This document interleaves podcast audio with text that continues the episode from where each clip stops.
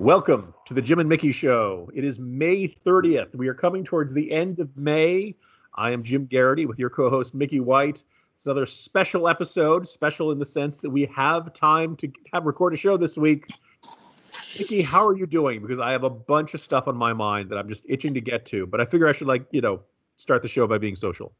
Oh, that's very thoughtful of you, Jim. Thank you so very much. And welcome back, listeners. It feels like it's been forever. Um, and I don't know if it really has or not, but I think it's been at least like a month because it feels like it's been forever. But you and I have both been traveling quite a bit in that last couple of weeks. We have. Um, and Is so, it? you know, we've got a lot of things to cover today. We may run a little long, and I don't think our listeners really mind when we do that as long as we're interesting for the full time.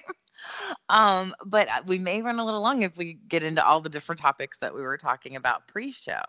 Um, one of the things I do feel like we need to hit on, because even though I know at this point when someone's listening, even if they're listening the first day we release this, that Game of Thrones has been over for about a week or two. And at this point, you know, people are already through their grieving stages, almost into acceptance, I think.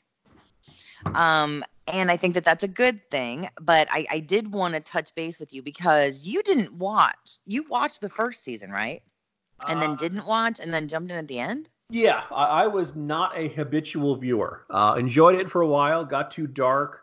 Uh, and then in that last season, I wanted to watch it, and I would find that, like, by Monday morning, wouldn't watch it Sunday night, and by Monday morning, everyone had already talked it to death. So, but I did watch the finale, and I must have been, I might be the single person in the entire world who watched the finale and said, yeah, it was pretty good. That's fine. Now, I, I guarantee you that our listeners will all have differing opinions on this, on the show ending and what they think about it.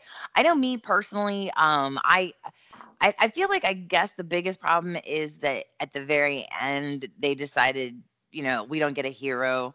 But is that really all that surprising? Because it's Game of Thrones. Did you expect a happy ending? Like, yeah.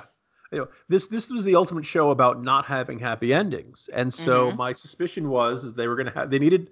This was about as happy an ending as they could get. You know, the, the the idea that, you know, in the end, a bunch of the Stark children, things turned out okay. You know, right? Bran's on the same, throne. I, I I just I I have trouble with it because Bran had become such a weirdo. Now, my sister came up with a theory that I feel like is worth floating. Um, in that. In the time that she's had to process all of this, and again, go through a grieving process, come to terms, she came up with the theory that actually I'm starting to warm up to the more I think about it, which is this, that if Bran knew there at the end, you know, how he was being very smug, and maybe you missed some of the comments because you didn't see all of the episodes, but throughout the end, he started kind of saying these things like, well, this is where I'm supposed to be. And at the very end, he said something about, do you think I would have come all this way otherwise? Um, and so basically kind of being very smug about knowing that things were going to be happening. And so my sister has come up with a theory that Bran, who was always a climber, right? We knew this, um, had started climbing when he was young, but we don't know why, um, that he went back in time and he actually affected this entire story from climbing up there to catch them to getting pushed, the entire thing, because he can transfer through time. Um, she felt like he, she saw this as a possible ending. So he went back to make sure that this mm-hmm. was, he was able to manipulate the situation. So far as, and, and here's where she goes real deep, if you will, is the idea that he is actually the voices that the Mad King hears. Mm. And also the voice in the fire. Kind of the, the Kaiser Soze ending. Yes. The, idea, the Lord of Light. Yes. yes. This was that all... He's, a plot from the very beginning, and that, you know, what seemed like this random ending had been, you know, like I, I, I'm intrigued by that. I would salute every fan who comes up with those really intriguing ideas. But my attitude would be, if you are a creator and you tell this story and the ending is nothing like what it actually appears to be on the screen, and in fact, there's this whole other thing that's not going on, you kind of have an obligation to tell the viewer that. You know, but you, isn't Game of Thrones really about creating fan fiction and conspiracy theories and fan theories and ideas about what could happen to these characters that, quote, they're not telling you? I don't know. You think George R R Martin would agree?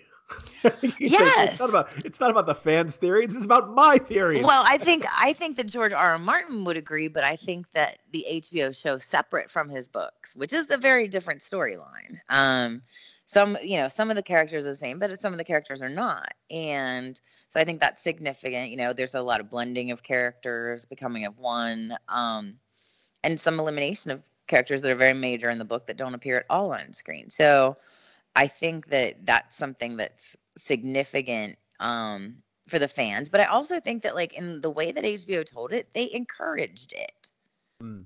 you know, yeah. and you can't yeah. expect oh, people yeah. who have become so accustomed to this over the course of eight or nine years to suddenly be, oh, yeah, this is what happened. Totally. Yeah. yeah. Um, and also, like, I, I recognize a bunch of, of the complaints about this final season are people who got really used to having ten episodes. And instead, mm-hmm. they got and they got six, and they're they're they they feel like they got gypped out of having four more episodes. Okay, we I did. Get that.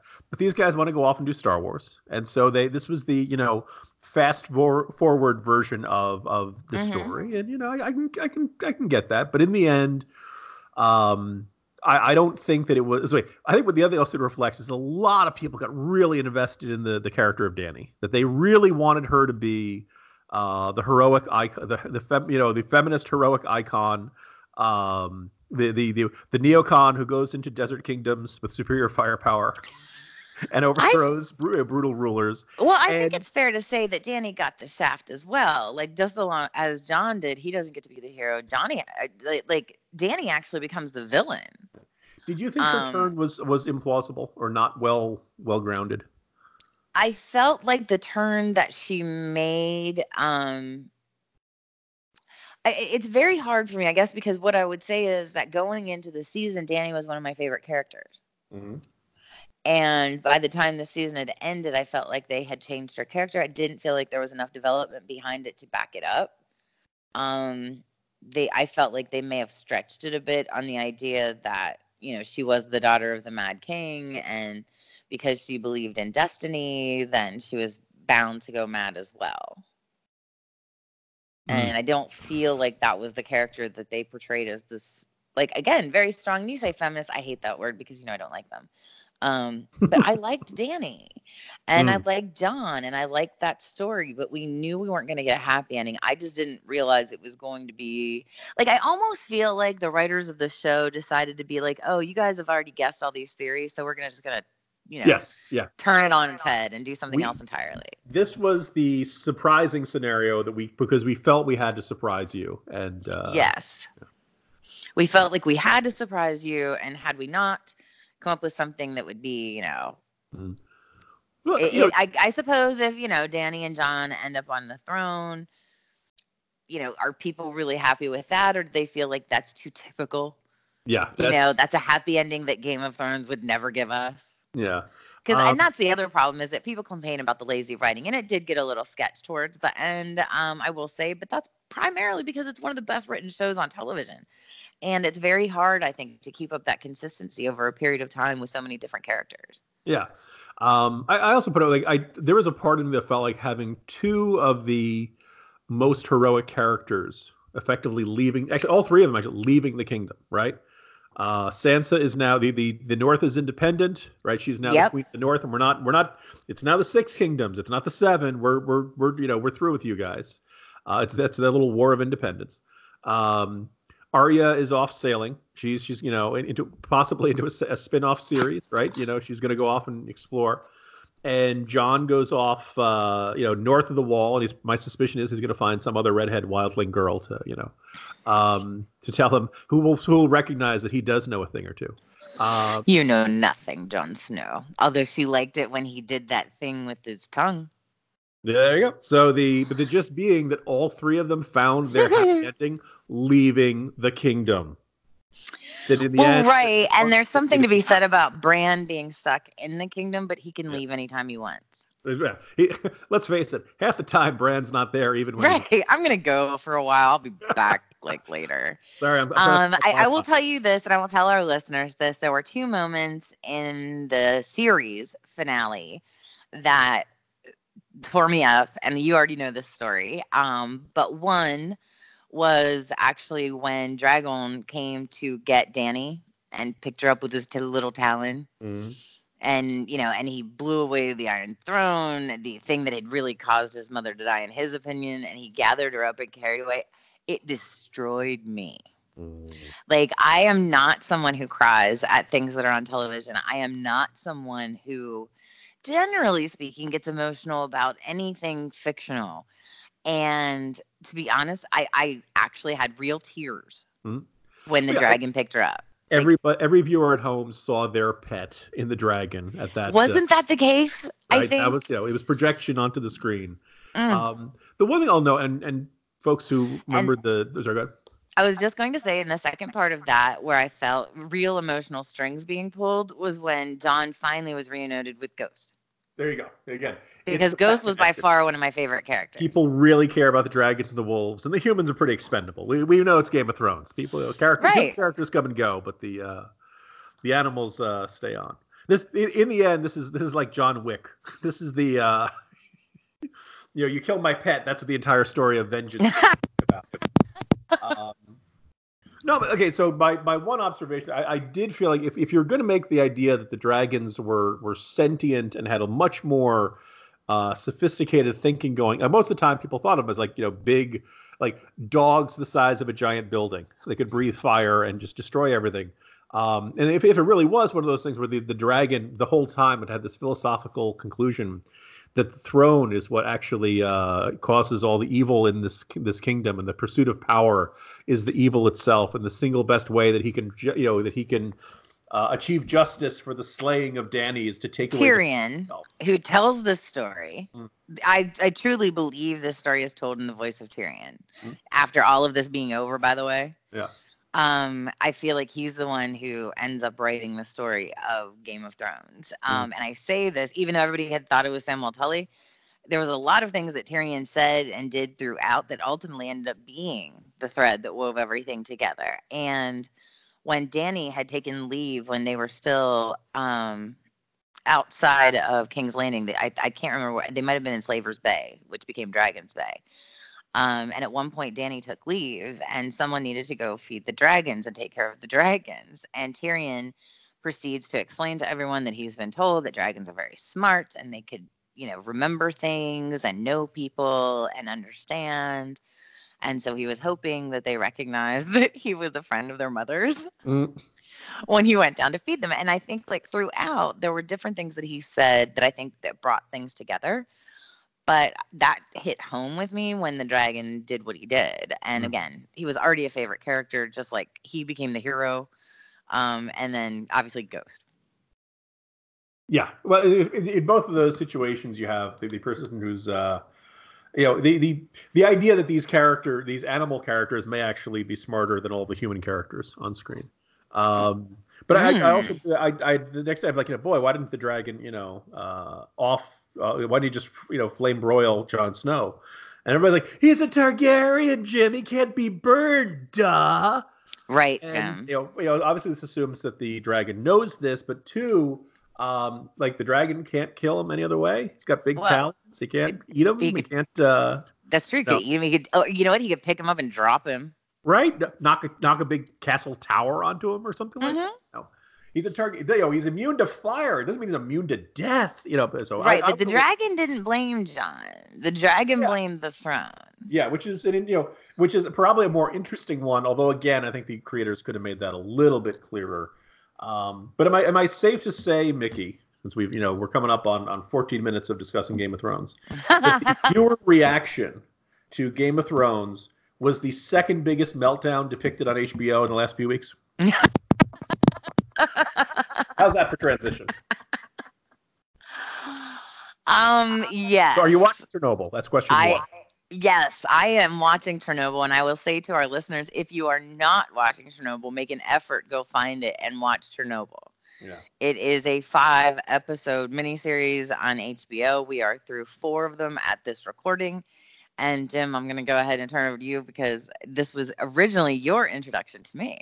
Yeah, well, so I, you know, I've been intrigued by it. I know a big uh, Midnight at Chernobyl, a big book about. I, I've always been kind of intrigued by it, um, and so this is the the epic big budget, filmed, I'm going to say on, it's on location in Ukraine. Pretty obviously they did not film in Chernobyl, um, but I marvel at where they must have found old power plants and old places to do this sort of filming, because you can't tell any green screen work or something like that. Um, but and so some people are like, oh, is this, uh, you know, Jim, is this an anti-nuclear power screed? No, no, no, this is, this is you know, I, I don't think it's a screed at all, but it very much is about The, the dysfunction of the Soviet state. Uh, and the guy who created it said, look, this is the most accurate depiction I can get to. There are a couple of contrary accounts uh, where there's been a, co- a contradiction. I've gone with the less dramatic one. I've tried to not overstate it. Um, and it, it starts with the explosion. I, I'll be honest, the first episode actually didn't wow me until towards the end. Um, mm-hmm. when, when the local officials are trying to, that night, are trying to figure out what to do. And there's this, you know, they're all in a room. They're kind of tense. They keep in, the guys who are on the ground say, like, it can't be the engine, the, the radiation can't be that bad. Um, and of course, at one point, mid, you know, mid report, he vomits on the table in this mm-hmm. under conference room, indicating, no, it's probably pretty bad. Um, yeah. The entire room waits. There's this old man sitting in the corner, and I don't know if we ever get the name of this character, but you, but he's basically the old veteran. He's yes. the guy everybody in the room respects, and when he speaks, everyone goes quiet. And you're expecting some sort of, you know, why, words of wisdom, right, from a guy who's seen it all, served in the wars and seen, you know, life and death, and he knows what to do. And he stands up and he gives him this speech, and he says, you know, comrades, as communists, our duty is to not tell the people. This will only distract them from their duties to the state and spread a needless panic. You know, we must not evacuate. We he must proceeds not ev- to say yeah. that they will become heroes mm. based on their actions of yes. this day. Yes. And I felt that that was an excellent overture of the entire telling of the story. Mm. Because if it does nothing else, I think it gives Americans a very clear picture. And based on what I'm reading from expatriates of the Soviet Union, um, this is a pretty accurate portrayal. Oh, yeah. It and is. It's pretty bleak, Jim. No, it, it like, is. Like, I feel uh, like if this is what communism and socialism looks like, I think that that is really freaking scary. Yeah. I, and let me make, make an observation, because I, I wrote about this earlier this week. Some people gave some people gave me grief about the headline and clearly didn't read that far down into it. Um, this is about as full on the internet. Yeah, go figure. You don't say, Jim. Somebody um, just read the headline and freaked the fuck out. No way. Um, look, this is a really brutal denunciation of the Soviet Union. No two ways about it. Um, but I think the instinct to be dishonest in a crisis, the the instinct to th- say, oh, it's not that bad, uh, the instinct to be in denial when you're presented with a really serious problem, I think it's a human trait, right? You know, th- there's no system of government. It's that's a stage complete- of grief. Yeah. Um, there's no system because of there's shock and there's denial, and they come really quick. Yeah. In, in, you know, to be immune to this. Um, now, I think free market uh, democracies and free societies where there's an independent press and checks and balances in the government probably make it more likely that we'll get to the truth in a faster than in closed systems like that. Um, but the, the, the, you know, episode after episode is just uh, brutally painful, watching people in command make the wrong decision over and over again, usually out of fear of accountability and or fear of being embarrassed. Well, I think that one of the things that it points out very, very clearly is that it is a systemic issue.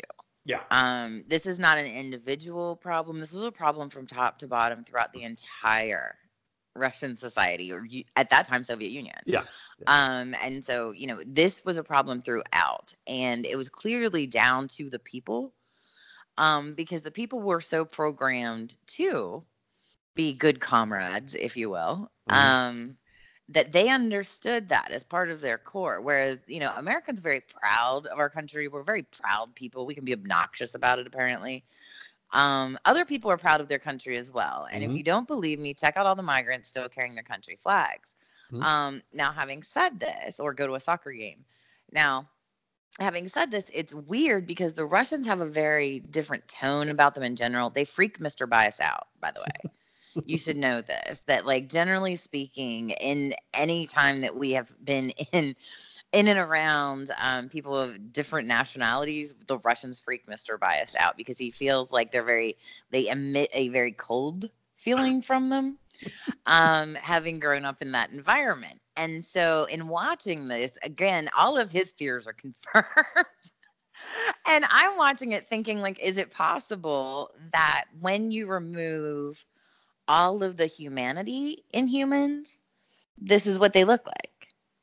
Uh, yeah, everybody who is in the chain of command has, has been drilled into them almost to be like an automaton, to follow orders. Yes. And, and you know, the human reaction of, if we do that, lots of people will die, um, to varying degrees has been squeezed out of them. Although I think it's kind of, it's in, you know, episode by episode, it's intriguing to watch, see how that kind of eventually makes its way to the surface. Uh, how many episodes in are you, if you don't mind my Four. Asking? Okay. Oh, okay. So my, my favorite is in episode four. Um, Stellan Skarsgård, the guy who hung out in the Thor movies, um, on the phone. Yeah. when when something doesn't work, gives an epic tantrum that has me. I, I was nearly peeing myself. So in a way, oh, it's hilarious. It's unbelievably it's dark. But if you've ever wanted to tell your boss, "No, boss, the idea didn't work," um, it was beautiful. And, and yeah. No, I agree. I think he he deserves an award for that scene alone. All right. So let me ask you this: What do you? You know, something that threw me off initially, and sometimes I'm okay with it, sometimes I think it's a bit of an issue. This is mostly a British cast, mostly using their native accents, not yes. doing Russian accents. But anything that's on the radio, T V, loudspeaker, et cetera, is done in Russian with subtitles. How is that working for you? I prefer that. Interesting. Okay. I think that as an American, we would have struggled to see American accents perform these tasks. And while British accents still sound foreign to us, Mm. I think it, the only other way it could have been done is if it had been done entirely in Russian with subtitles, and they probably didn't want to go that way, because in doing it in English with, you know, quote, yeah. Russian accents, it would just be weak. Yeah. Um, that very much was the, the, the creator, creator was asked about that. And he said that, look, uh, we didn't want people doing Boris and Natasha. Oh, um, see, there you go. You know, and that, and I, I think, look, it's not interfe- you know, the, the the almost everybody in the cast is giving lights out performances. So oh my I can't God, say yes. this is not working. I will say that every once in a while, um, at the beginning of episode four, there's a soldier trying to get an old woman to leave a farm, and she basically gives her life story in mm-hmm. like two or three minutes about everything she has survived in this corner of Ukraine: the famine, the rise of the communists, the Holodomor, World War Two, the coming of you know. all the different things that, you know, that she's seen, and basically her attitude is, I'm not leaving my farm. And it's fine, but the woman has a very almost upper-class British accent. Yes. And to me, it was like, you know, this was a scene if you'd done it in Russian. And maybe this is this may be because I, you know, um, without going into too many details of Jim's personal life, I spend a decent amount of time around Russians. I know Russian accents. I know. um, and... Yeah, that's the. I was like, I've listened to babushkas give their life stories about all the different things they've heard, all the different horrors they've witnessed, and how they survived, and all that kind of stuff. And so, to me, I think that scene, if you if you'd done that scene in Russian, nothing would have, you know, with subtitles. I think it would, there's there's like a tone, there's a diction, um, there's just a way of saying things that I, I that's the one scene where I was like, mm, you know. No, I would agree Russian. With you, and again, it goes in part with, you know, I think Mister Bias' fear of them. Mm-hmm. Um, is there is a tone. An addiction yeah, with the way like poetry or, or like, yeah. A, yes. Like but it's very like, again, it's got, it's got that very sharp tone to it. Like, right. like they have experienced things, mm-hmm. if that makes sense. Um, yeah. And, yeah. But, that was a very powerful scene. I think it would have been more powerful if the whole thing had been done in Russian with subtitles. Um, um, but other than that particular scene, which did stand out for some reason as being odd to me as well, but I'm not sure if that was why, or if it was just an odd scene. Uh, you know, um, a lot of these scenes are, here's how the system is reacting. Yeah. And every now and then, you know, that we also get to see the story of a firefighter, the firefighter's wife. Every once in a while, they cut away to. She's a dumb bitch. Yeah. Here's life on the ground. Here are the people who are most affected by it. Mm-hmm. Um, and, you know, sometimes they're, they're storylines. Sometimes they are just one or two scenes um, that I think give you a sense of how. Um, I mean, like this. You know, I think a lot of these are probably representative of hundreds of people who experience oh, yeah. these things. Oh, yeah. You know what I mean? They're not one hundred percent true. I don't know how that all works no. in, but I feel like they're more conglomerations of stories of people. Are you ready um, for the detail that they did not put in this? And I'm a little surprised. And I this is coming from, let's just say, you know, people Jim knows, and I'll leave it at that. So they skip over May first in in uh, the Soviet calendar is May Day, right? So I know period. this. I know what you're about to say. Go yeah. ahead. So they had May Day parades. Outside, yeah. in Kiev, Yes. Day, like, like three, like two days after it blew, radiation is co- you know, is floating down on people, and they didn't even cancel it. Like that's you know. Now, they didn't I, I, tell I anybody. There, but maybe just for space or yeah. Oh well, I, that was not what I thought you were going to say, but it, it does involve May Day, and yes. It involves what the children were wearing. Mm-hmm. And apparently, on May Day in the Soviet Union, the children will wear white to school. Okay, I, I believe. And that. And the kids in the background, when this is happening, when the you know everybody's starting to be evacuated, the kids were all wearing white uniforms. And the Russian people that had seen it, the former Soviets, mm-hmm. who had seen it, found that detail, like the layers of detail. Yes. Oh yeah, yeah, just the yeah. Um, and because by episode four, I was like, okay, how did they, you know, all the the old telephones, the old costumes, all every attention to detail on this this thing is amazing, and for at a level that most Americans are not going to recognize. And I, I went back, so again, I, I yesterday I had to check. It's filmed in Ukraine, which I think mm-hmm. helps. It probably gives you access to all that stuff, access to people who lived through it and could tell you if certain points were, you know, uh, not accurate. But I mean, like, really, you know, super duper terrific so far. Um, and I hope this gets remembered come Emmy time, because this is, you know, arguably one of the best things H B O has ever done. And I think it was kind of funny because everybody was like, you know, oh, what are they going to do after Game of Thrones? You know, what could they possibly do? I mean, it's a miniseries, but, uh, mm-hmm. you know, yeah, maybe, well, maybe, and that, maybe that's they do a the Fukushima good and series. Bad of it is that, you know, we know pretty much how it ends. Um, mm. We know what happens. But at the same time, I think we as Americans specifically do not know a lot of these details. Um, let's face it, the majority of us don't remember a lot of things that happened before we were born. Um, as in, we don't remember them, as in we're not really taught about them. We don't pay any attention to them. Yeah. History basically starts at our birthday. And so I feel like it was a story definitely worth telling. I don't feel like it was an, I don't feel like thus far that it's been an anti-nuclear um, power film in any yeah. way, and I see it more, I guess, as a film than a series, but as a series. Um, in any way, I think that it's much more about the ineptitude of socialism and communism. Mm. Yeah, and, it's, it's very anti-incompetent Soviet management of nuclear but power. But it also tells a very personal power. story of those that are forced to deal with it in that system. Yeah, um, and, and how much that exacerbated mm. what was already going to be an extremely difficult difficult situation that was done much, much worse.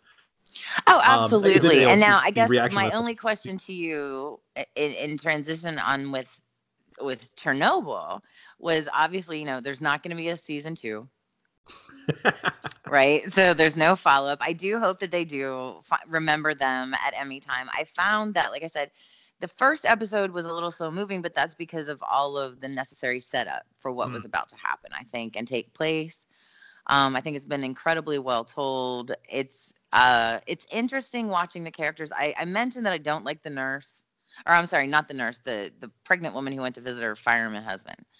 Um, I characters like that, you know, obviously I'm one hundred percent certain that they agree they existed, and that. Let Let me ask you this: Are you how do you feel about her? Do you feel sympathetic towards mm-hmm. her? Do you want to like punch her in the head? Like, where are you at? Yeah. So you could argue. In some ways, you might argue this is the greatest horror movie of all time. Mm-hmm. Um, and it's, you know, certain elements of the music, certain elements of, you know, like you're watching these characters do things that you really, you know, again, you know, the, every, you, you can't see the radiation, but the soundtrack tells you when it right. you get that ominous music, right? And sometimes the uh, uh, the, the film stock gets lighter, almost like the, the you know what we're watching has been irradiated, right? You know. Uh, oh, when they were on the roof, right? Right? You know, the, the, the, yes. the, the lighting of the scene changes, kind of saying to you in the audience, hey, we know what's going on here. They're getting exposed. Mm-hmm. Um, characters make bad decisions, probably for perhaps understandable reasons, you know, not understanding how much a single touch of someone could end up. Um, the, the film is just full of this. So, you know, you see them washing things mm-hmm. and the water running off and recognizing that, guys, that water is still full of radiation. It's going to flow somewhere, and if it ends up in the water table, you are S O L. Yeah. Uh, you know, there's all kinds of those moments in which we know, we in the audience, perhaps if we you know know a little bit about uh, nuclear power and radiation and, and you know things like that, we know the the, the you know the, the consequences, and the people on the screen don't. Um, and that's a, you know, that's they, an there's, excellent there's a, description of it. Um, because that is exactly how you feel as you're watching it. You know what's about to happen. It's very suspenseful. The music, the film, the lighting, everything that's done to capture the suspense and the and truly thriller feeling, um, and and maybe horror feeling of the moment. Um, and it is where you almost want to yell out to the people on screen, "Stop doing that!" You know, or don't um, go. You know, it's like, it's the "Don't go down there." Yeah. I was going to say, um, so it's good to know Jared Harris uh, is the guy who's kind of the lead actor in this. He's playing, uh, the heck's his name, kind of like the lead sci- like scientist. The and scientist, once, yes. Yes. Uh, I believe Valery Legasov, right? Um, sure. And so he is, um, once he appears on the scene, like all of a sudden we have somebody to root for, right? We have somebody who, like, we're the first couple, the first half hour, we're watching people react to it. Really under, you know, underestimating the danger of what just happened. They think it's just, dude, when the old man stands up and says yeah. that they'll be heroes for covering it up, you're like, this is going to be different. So as soon as Legasov shows up, and we have a character who we can kind of root for, who who understands just how bad it is, and just how dangerous it is, and and all that. And my obviously my second favorite character, actually my, my favorite character. So I, I, I just looked it up here. Um, played by Stellan Skels, Stellan Skelsgård is Soviet Deputy Prime Minister Boris Sherbin, Sher, Sherbina. Yes. Um, uh, who is a little bit more of a layman and a little bit more of the, he's the party apparatchik who starts to get, understands the depth of the problem. I think my favorite scene in so far is that, uh, he gets a lecture on a helicopter of how a nuclear reactor works. And we think this guy is just another apparatchik. He's just, he's not, yes. he doesn't care. He's, you know, oh, fine, whatever. And then they get on the ground, and he looks like he's about to nod and, you know, agree with the local officials. Yes, it's no big deal. We've got it under control. And all of a sudden, he starts asking questions, and you can tell he paid attention during the lecture. This guy's got yes. a brain in his head, and he doesn't automatically trust the assessment of everybody on the ground. Um, and he, too, is probably the uh, the closest thing we have. I guess also the uh, one of one of the heroes we have to root for. Who wants to do the right thing, but is constrained by the system and is trying to figure out how to work within this system to fix things. And, uh, you know, it's, you know, all, and again, he has the hilarious, you know, you know, flip out uh, uh, tantrum to his bosses, which is uh, absolutely a stunning, just an absolutely stunning yeah. performance. And again, I would say across the board, truly well acted, well told. And I would recommend that everyone um take a chance, take an opportunity, and check that out. We are going to talk about, because it seems like we're in a period of where historical dramas and things of that nature seem to be making a little bit of a an up um an uprising, if you will. But Jim, before I get into the other conflict that I want to talk about, um and and some other things that we've got planned for later, i i wanted to step in here for a minute, I hope you don't mind, but mm-hmm. and share with our listeners some of the things that are going on in your life, um because it's been a little crazy, and I cannot talk about obviously Eastern European countries um without telling our listeners, and and specifically having you tell the listeners um your story of your recent visit to Austria. It wasn't exactly a social call, was it? No, it wasn't. So Um, for everyone, you know, wh- how did you end up doing that, Jim? Um, well, a couple months ago, the U S Embassy in Austria, uh, they have a speakers program. They apparently bring in somebody about once a month, uh, sometimes more frequently, sometimes a little bit less frequently. Said, hey, uh, you you know, we'd like to have you come out and talk. What do you want to talk about? Uh, so we talked, we batted around a couple of different topics, uh, things that might be of interest to them. We focused on um, twenty sixteen election, uh, Russian efforts to put out disinformation and hacking. Uh, and, and to me, I was focused on the, the social media aspect, the stuff they were putting on Facebook, the stuff they were putting on Twitter. You probably experienced a couple of those, you know, uh, interactions with those people who were uh, putting hateful stuff out there. You know, those, you know, John G six four nine seven two eight one and stuff like that. Yes. Um, and uh, they're like, oh, yes, this is, you know, people who are definitely interested in that. I put it together. Um, one of the points I, I, you know, I think that may have they may have appreciated was my point that uh, you know, people, did this affect the election? Well, it affected it somehow. Did it swing the election? Did it make the de- definition? I don't think it did, in part because the Russian messaging was targeting people who already had opinions. They were not targeting people who were undecided. But to me, it's almost a moot question because, one, the twenty sixteen election is over. And two, whether it affected one vote, whether it affected ten thousand votes, whether it affected, you know, one hundred thousand votes, I don't want Russian uh, uh, operatives messing around in my elections. I don't want them putting out stuff on social media. Now, if you're, you know, Boris the Russian, right? Notice how we come full circle on this podcast. Mm-hmm. Um, Always. You know, if you're Boris the Russian and you want to go on Facebook and say Hillary Clinton stinks, that's fine. You're, it's a free country. Well, we're a free country. Uh, mm-hmm. You can go and do that. But when Boris the Russian goes on and says, "Hi, I'm John from Iowa, and I hate Hillary Clinton." Well, now you're dealing with fraud. Now you're dealing with a misrepresentation, and that's where you get into uh, the violation of laws and, and violation of faith. I understand all of that. Yeah. But I think that one of the things we have to consider is that people are stupid. um, Always I, a possibility. I would be, the government is also stupid. Mm-hmm. So in combination, I feel like it could very well be that Russia was putting out a lot of information. You know, misinformation with troll mm-hmm. farms. And we do know that people were attacked by whom we're not sure at this point. Oh, no, um, no, no, no. It was, it was Russia. It was the Saint Petersburg Internet Research Agency, yeah. uh, a technically private institution, but very closely tied to the Russian government. Um, we know that the Podesta emails were hacked by the G R U, which is the Russian military intelligence unit, um, and passed on. That, that stuff is not in dispute. It's also worth noting, by the way, Mickey, that uh, Iran is now in this game. What Russia did, pretty much anybody can do. Um, Is that really well, that shocking? Well, I know that no, and the question will then be: all right, how do we, as you know, as a free country, adapt Respond to this? To it? But yeah, here's I my mean, question, though: sure. You could have, you know, a Russian who comes on and says, "Hi, I'm John S seven four five two five six nine, and I'm from Iowa, and I hate Trump, right? Or I hate Hillary, whatever," because they're arguing for discourse. I'm guessing more than anything. Um, their look is for chaos more than an outcome. And yeah. So how is that any different than someone setting up their own dummy accounts here in the U S? Um, I would argue that when it's done by a foreign intelligence service, it's a different uh, different ball of wax. Um, and do you I, feel that's because that they are trained in psych ops, and so they're specifically going to be saying specific, like yeah. very actually no targeted because things? In fact, you know, one of the the points of my presentation was actually pretty clumsy about it. Um, you could kind of tell in a lot of these cases the the broken grammar, um, the various. Oh uh, the, yes, we've seen that operating operating during Moscow business hours. Uh, sometimes having foreign area codes and the phone numbers attached to their account. You know, little the, the, the one of the points I keep going back to in the the presentation was that the, these are not geniuses. They are not ten feet tall. Um, I didn't want to overstate it, but I also didn't want to understate it. Um, now, it's also worth, you know, one of the things that's been kind of satisfying to report is that um, the Internet Research Agency, which is based in Saint Petersburg, uh, went into work on Election Day twenty eighteen, the midterm elections, and no one in the building could access the Internet for forty-eight hours. They just mm-hmm. couldn't connect. Um, now, we don't know exactly why that happened. It could have been Pentagon's Cyber Command. It could have been the National Security Agency.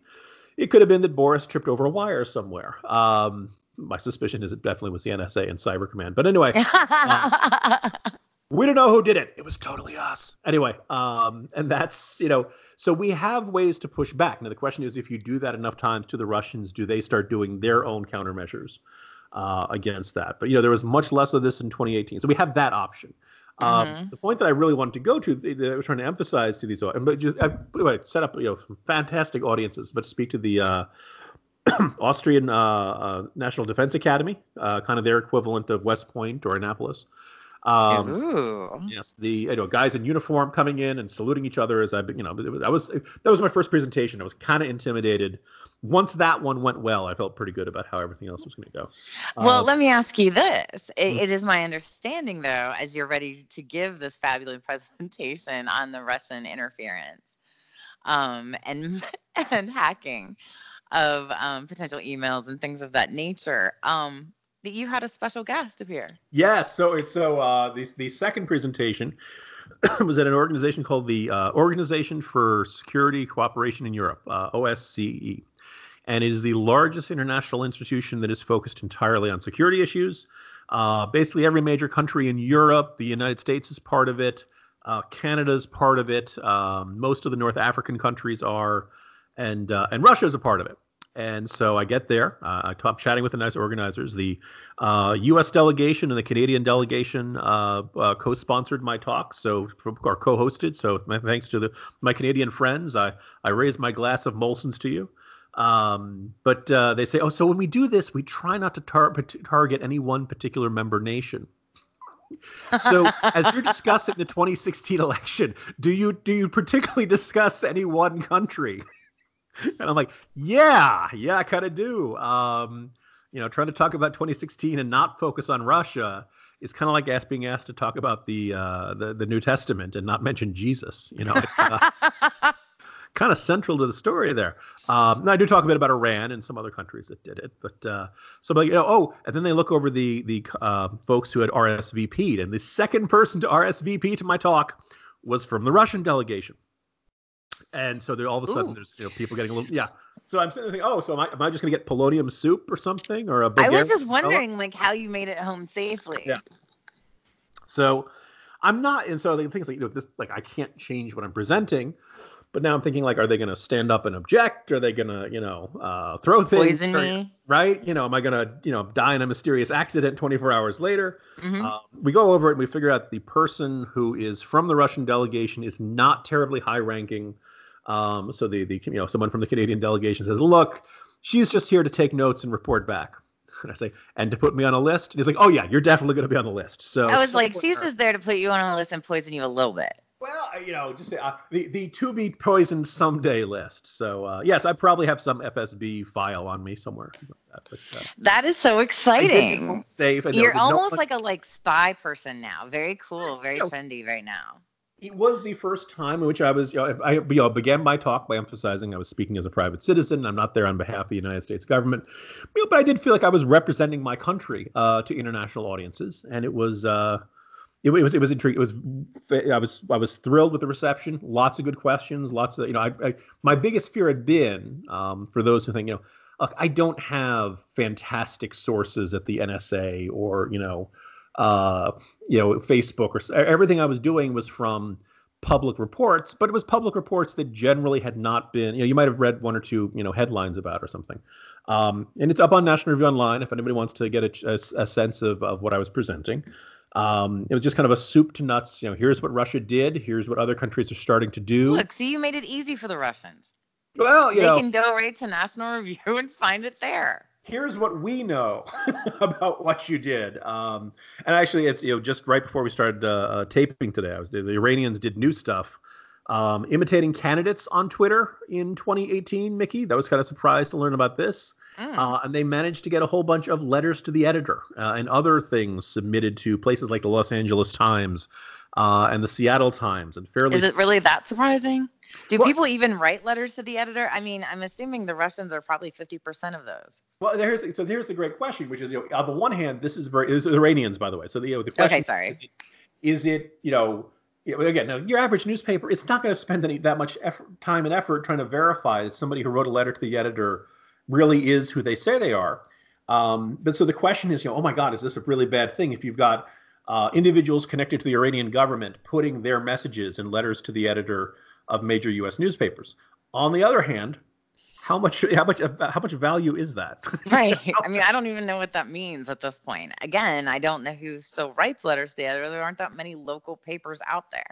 I mean, somewhere um, at VEVAK, which is the Iranian intelligence agency, uh, some someone there is getting some sort of report. Boss, I got letters to the Los Angeles Times, and you know, somebody. Oh, that sounds very good, and I realized. You know what this all sounds like, Jim? What? Excellent material for one of your ah! upcoming novels. Yes. Yes. In fact, uh, you picked up on it very well, Mickey, that uh, VEVAK, the Iranian intelligence agency, does play a factor in my new novel, uh, Between Two Scorpions. You can find it on Amazon, and um, and that's about the only place you can find it. Uh, Between Two Scorpions is being published by an imprint of Amazon. Uh, this means that for now, it is only available through Amazon. It could change at some point in the future. Uh, it is available in Kindle and ebook form and also in paperback. It ships out on June eleventh. It is available for pre-order. Um, people who, uh, you know, uh, on the one hand, Mickey, I am more nervous about this than anything else I've ever done before. I am so excited for you because you. I think that it's probably your best work. Oh, thank you, Mickey. That's, you know. Um, I mean, it's, you know, it is not, in my mind, it's not that political. Uh, some folks might, uh, actually, you know what, you think about all the pop culture topics we've discussed on this podcast, mm-hmm. They probably get referred to in one way or another. I, no I have, kidding. There, I have, there's, there, there's a lot of pop culture literacy amongst my my good guy characters, and, you know, wisecracking and. Uh, oh, uh, it's yeah. almost like they were inspired. Yeah, yeah, there, there is. And by the way, for those wondering, nobody in this book is in, is based on Mickey. That doesn't mean I don't have thoughts on a Mickey character. I'm just going to leave it at that. Uh, the plan is for this to be a series. If you pre-order, it makes it more likely there will be a series. Uh, yes, pre-order now. I can't wait to see my character come to life. Oh, yes. No, there, so I, I thought there was a variety. Actually, you know, this is, you know, the thing you only get on the Jim and Mickey show. So my idea was to have – so but the team – it's the book is about a small C I A team. Um, gets report of a terror group that's that's targeting the United States and using very different tactics, very different styles.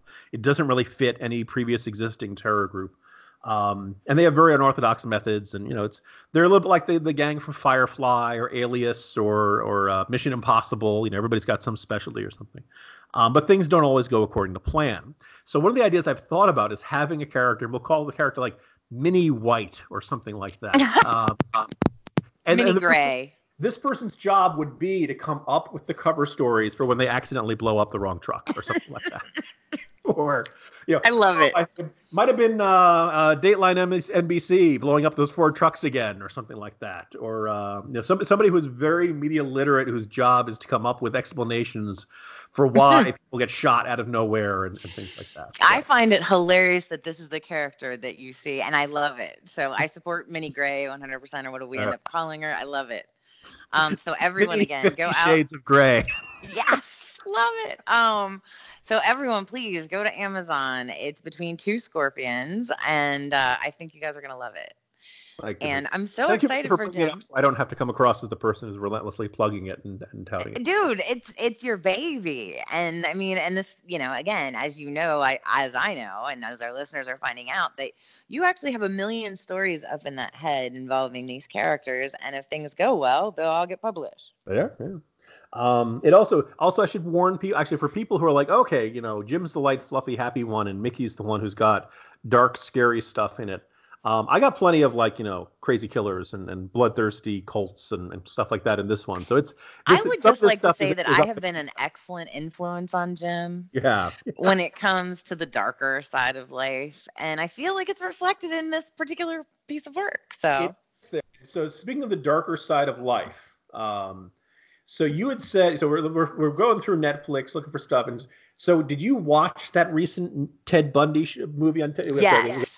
Extremely wicked, shockingly evil and vile. First of all, you can't say they didn't have truth in advertising with a movie. Okay, first of all, I, I need you to understand that I'm really glad that you read that title because even though I'm the one who watched the movie, I can't remember it, couldn't tell you what it was if my life depended on it. If they were like, Mickey, you have to say this or we're going to like set you on fire, I'd be like, mm, something with wicked, evil.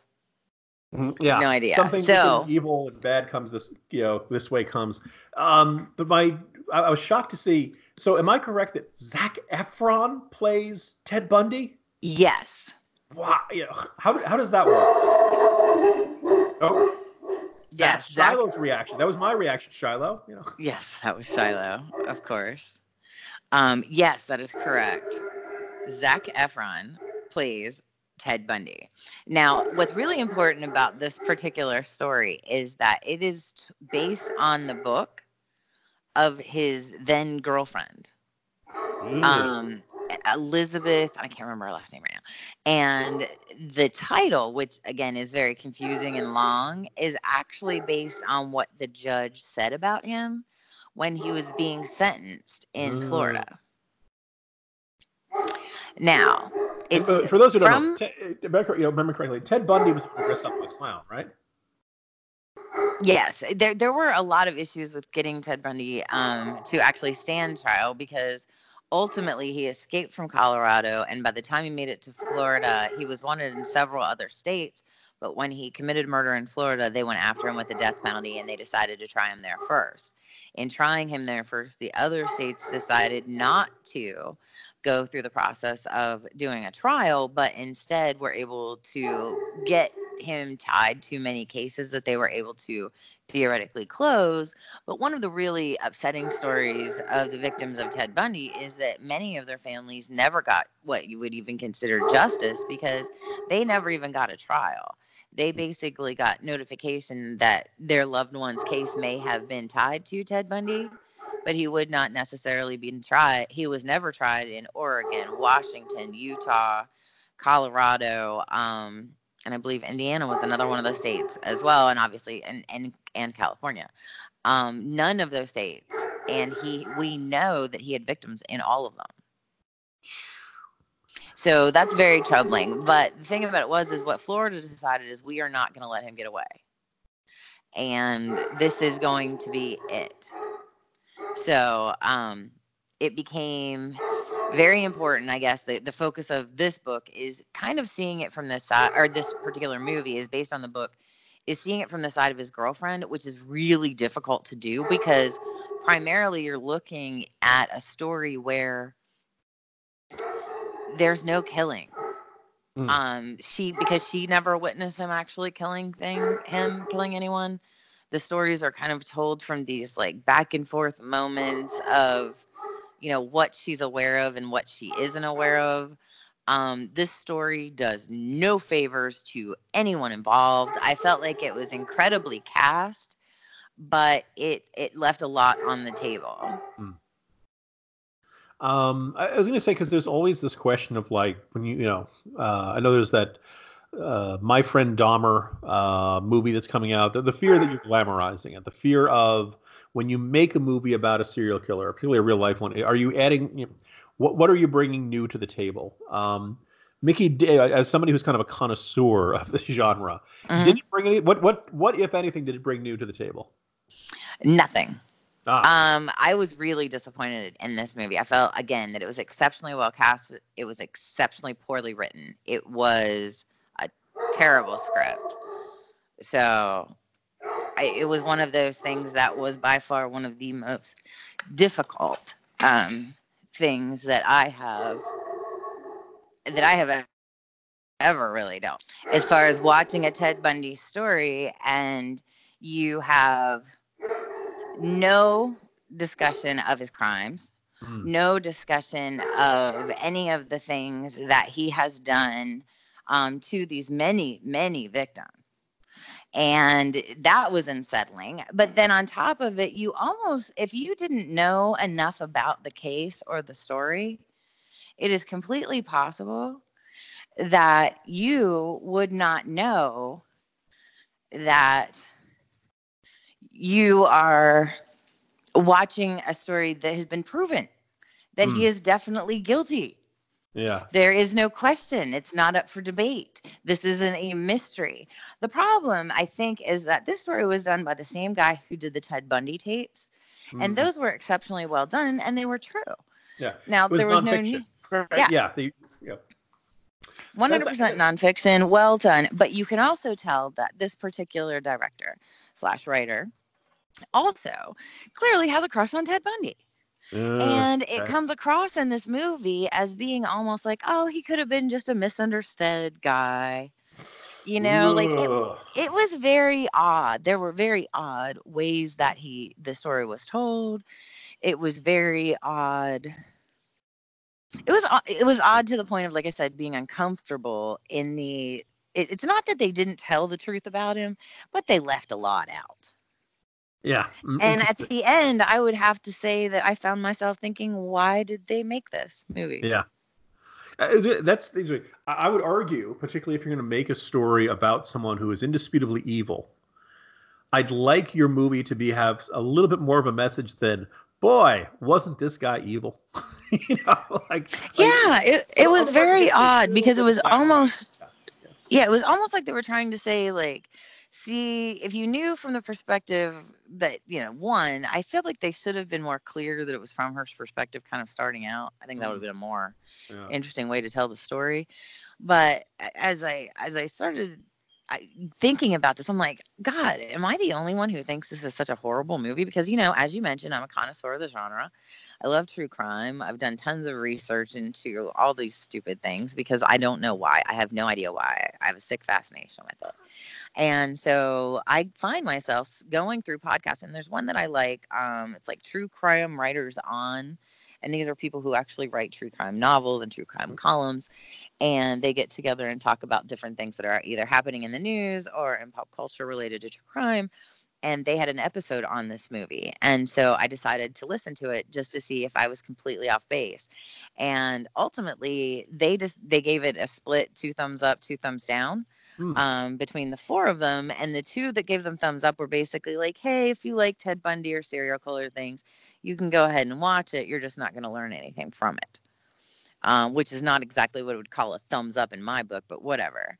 Um, the other two were much more clear and in line with kind of the things that I had just told you guys. So I feel like this was something that was a miss for Netflix. I'm sure it was a package deal with this writer-director, um, but it just wasn't very good. And if mm. you're going to watch something of interest and involves Ted Bundy, go ahead and watch the tapes, um, the, the nonfiction version, because this version is weak. You know, there was a... It, it's a, out of all, first of all, I, I, in the course of doing research for uh, a future one of these novels, I came across a site that tries to keep track of every single missing persons case in the uh, in the United States. Mm-hmm. And um, listeners, cover your ears. Holy shit, are there a lot of people wow, yeah. who have disappeared? So, first of all, you think about the idea of serial killers. They get arrested and they don't know if they've, you know, if they've confessed to all of the uh, mm-hmm. all of the victims. That the, the thought that, you know, first of all, um, look, life is full of all kinds of tragedies. I think the idea of having somebody disappear and not know what happened to them has to be one of the ones that's got to be most painful, because you don't even get that closure. You don't even get that sense of.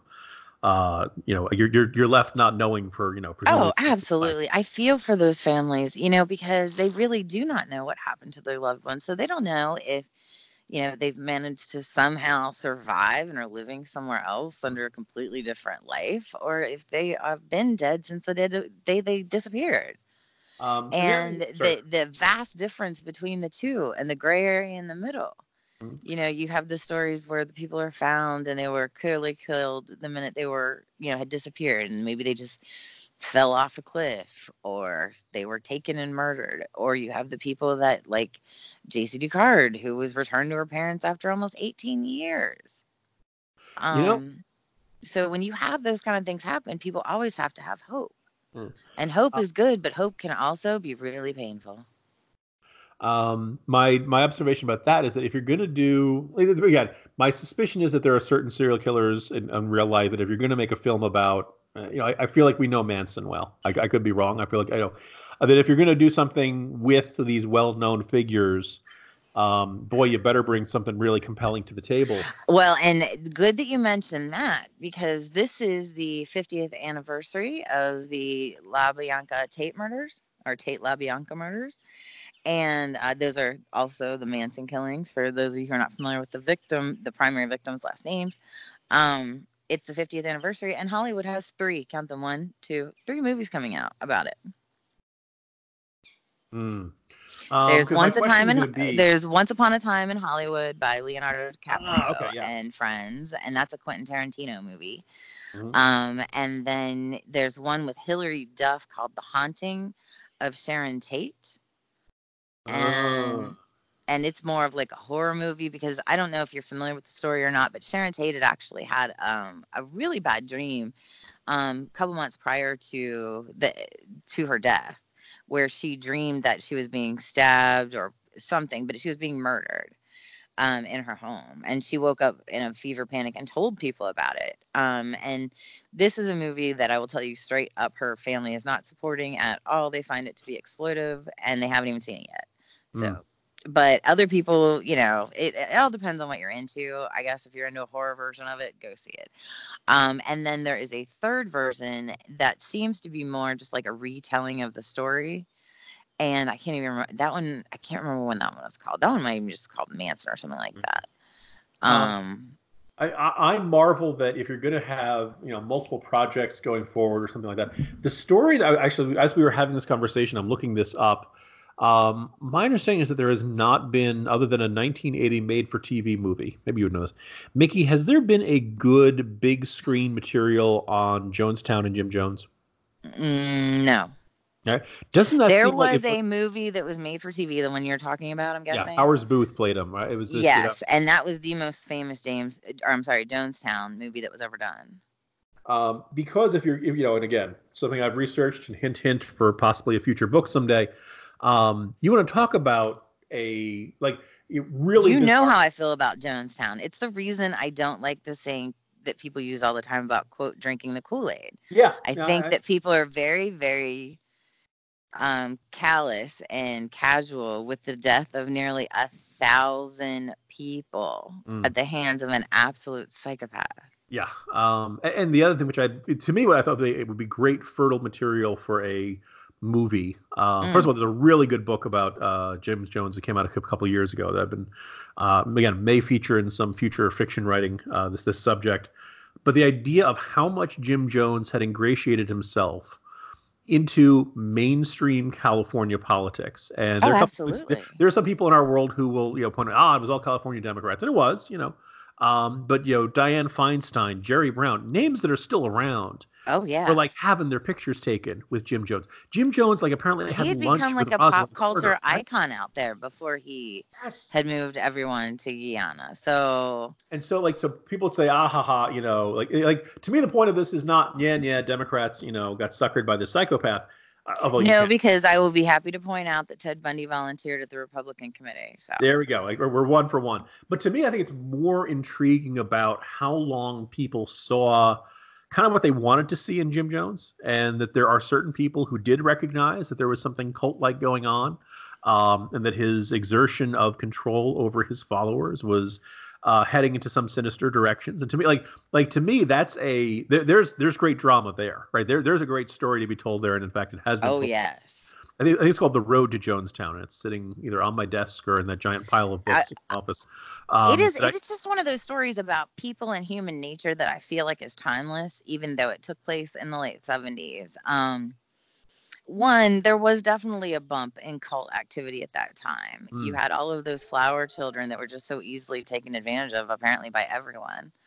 Um, but that was a big part of it, was the drug culture, because these people were mentally impaired because of all the drugs that they were taking.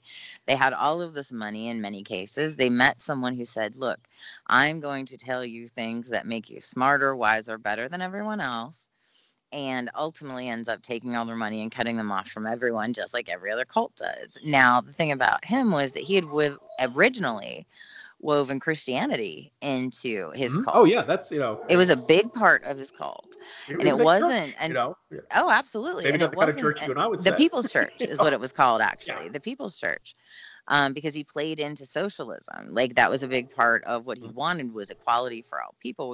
And in his Jonestown society, it was supposed to be a utopian, so you know, socialist utopian society, which of course he was the ruler of. And as he descended into madness, it's pretty clear in every, you know, book that I've read and story that I've been told or watched on it, was that he had descended into madness, you know, accompanied by a lot of drugs. Yeah. He had pharmaceutical yeah. accompaniment down the hill. And in that path of madness, it became, instead of, you know, he actually had his followers calling him father because he had decided that he was the deity. Mm-hmm. Oh, yeah. And it's, and they yeah. were so in deep at that point that they went along with it. So, you know, there's there's a lot of lessons to be learned in Jonestown. Um, and you're right. I think it's very rich for storytelling. Yeah. Um, so, yeah, get on that, Hollywood. So, um, well, now, again, they're not going to tell that story, though. Yeah. We talk about this all the time. They have favorites. Like, there are some really scary serial killers out there that Hollywood will not touch. Now, I don't know if it's because they don't have anyone to purchase the rights from. They haven't found the right book on the topic or what. But I will tell you this. I feel like I feel like it's it's really odd when I find myself comparing Manson to Wyatt Earp. But I think it's weird that, you know, just like when Wyatt Earp came out the same time Tombstone came out, yeah, yeah, that it felt odd to me that there were all of these Manson movies coming out at the same time. Mm-hmm. Again, it, it, my my understanding is, you know, a studio decides to greenlight one, and this other studio that's had their own project on the same subject says, "Oh, wait a second, we need our own meteor crash mm-hmm. movie coming too." You know, um, we we've dealt with some very dark topics, Mickey. So I'm going to move on from serial killers to serial daters. Mm-hmm. Keep me up to speed. So it's Bachelorette now, right? It's now Correct. the it's the hussy, right? It's the yes.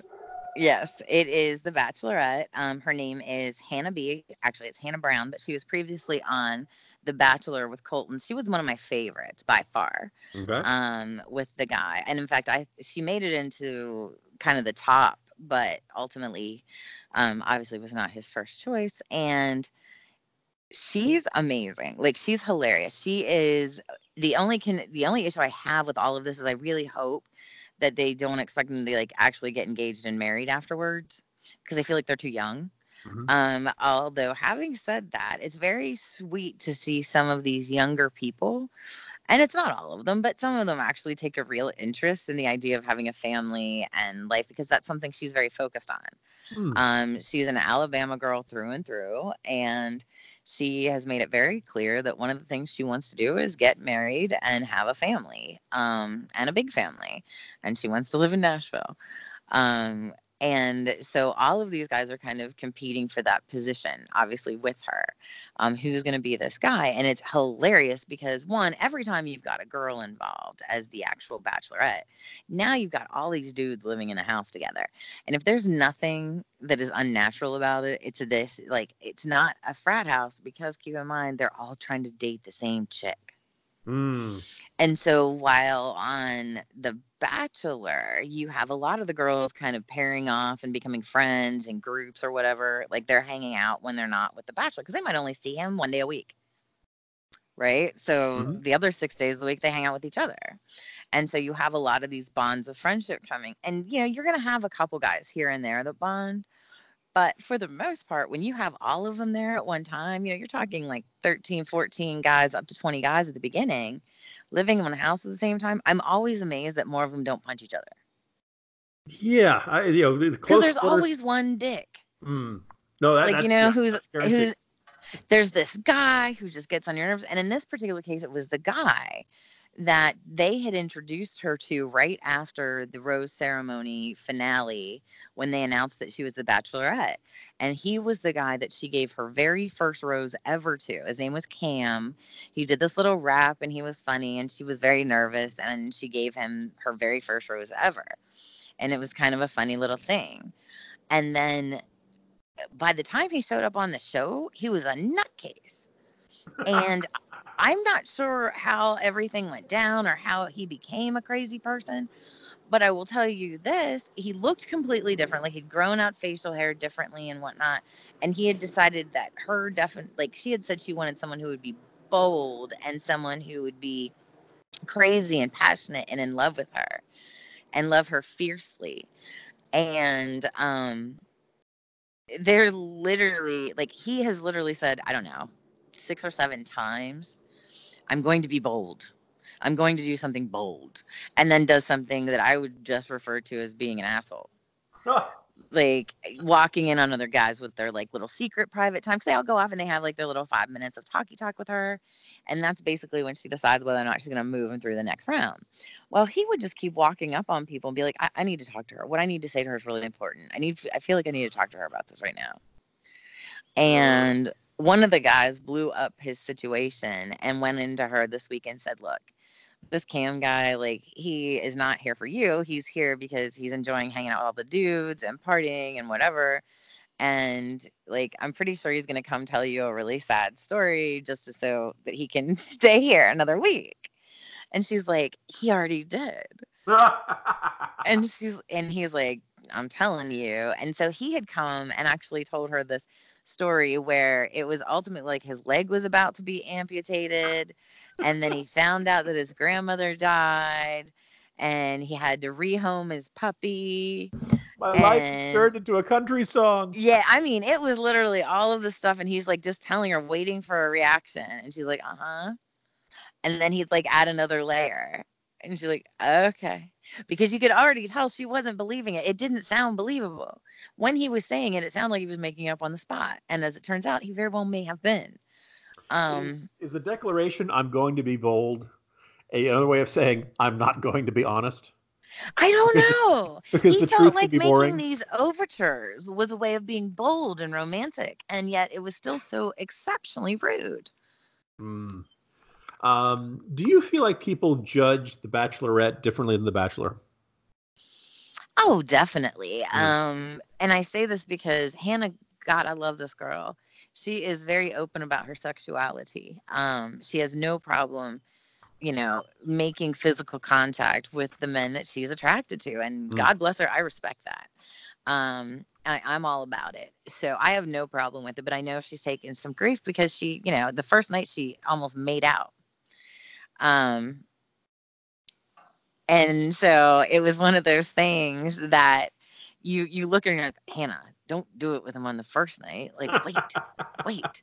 Um, but you could tell that she was really getting swept up in the moment, having a good time. And the guy that she did this with is a guy named Luke P, who I have decided that he is either the one or a stalker.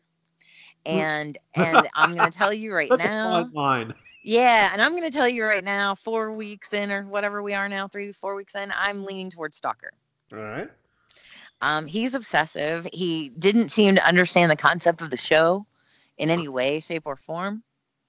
He, um, how many people go on seem... to the show who don't understand what it's about? That's actually uh, pretty rare. I, yeah, but it seems to happen a lot more, at least once a season. Someone comes on and realizes, like, hey, this person I like is going to be dating other people. And they're going to probably, like, go on dates with them and kiss them in front of me. And, you know, and ultimately, I think that Luke P thought that after the first night, she would just be like, okay, we're done. I've found him. Sorry, A B C. You only get one. Uh... And he became physically irritated and agitated whenever um, she was close with someone else or gave someone else a rose. Again, making me question whether he understood what show he was on. Mm. Like, and, I was hoping she was going to skip. Right? Yeah. So ultimately she did end up sending Cam the douchebag home, which gave me reasserted faith in Hannah B, who I love. Um, and I hope that she does find something that she, you know, has a good time and maybe gets some career out of this. I really hope that she doesn't marry any of these guys unless they turn out to be much better than what they've made their first impressions. It's like, take your time. A B C doesn't mind. They need the programming. So right. They'll do Bachelor two with her. There you go. I, when she's old enough to get married. They, aren't there enough uh, situations where, you know, like, didn't some, wasn't there some year where somebody didn't choose because they're like, actually, I don't like any of these guys. Bring them on. You know, I'm super picky. Yes. There were, there have been different things that I have watched. Um, where we have had a situation where they're like, you know what, this this wasn't right. Or more to the point, I, they had picked one and then changed their mind. That mm-hmm. happened with Ari. Uh, he picked one, changed his mind, and proposed the second one. And they got married and just had a baby. So apparently that works. Mm-hmm. Uh, then Colton uh, dropped out of the whole process. So apparently he thought she was going to be like Colton and be like, oh, I found the one I want. I don't need to do this anymore on week one. But they are teasing an actual fist fight coming up, so I'm super excited about that. Ooh, that'd be, that'd be kind of fun. All right, so Mickey, outside my window, I'm seeing a giant thunderstorm start to bear down on Authenticity Woods. So I think we should wrap unless my uh, before my internet gets knocked out. Uh, absolutely, and you know what? It's probably a good time to wrap anyway, as we have probably run a little bit long here. But I just want to thank all of our listeners, and thank you, Jim, for getting together with me again. I love doing this, and uh, so proud of all the things that you have going on right now. And um, thank you to our listeners for staying with us and coming back week after week when we we make it available to you. Um, you can always find us on SoundCloud.com forward slash Jim and Mickey Show.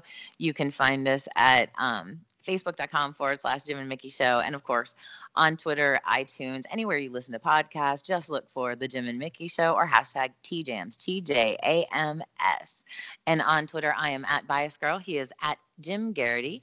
And you can hook us up anytime with questions or pictures or ideas for the show. Thanks again for listening to the one, the only Jim and Mickey Show.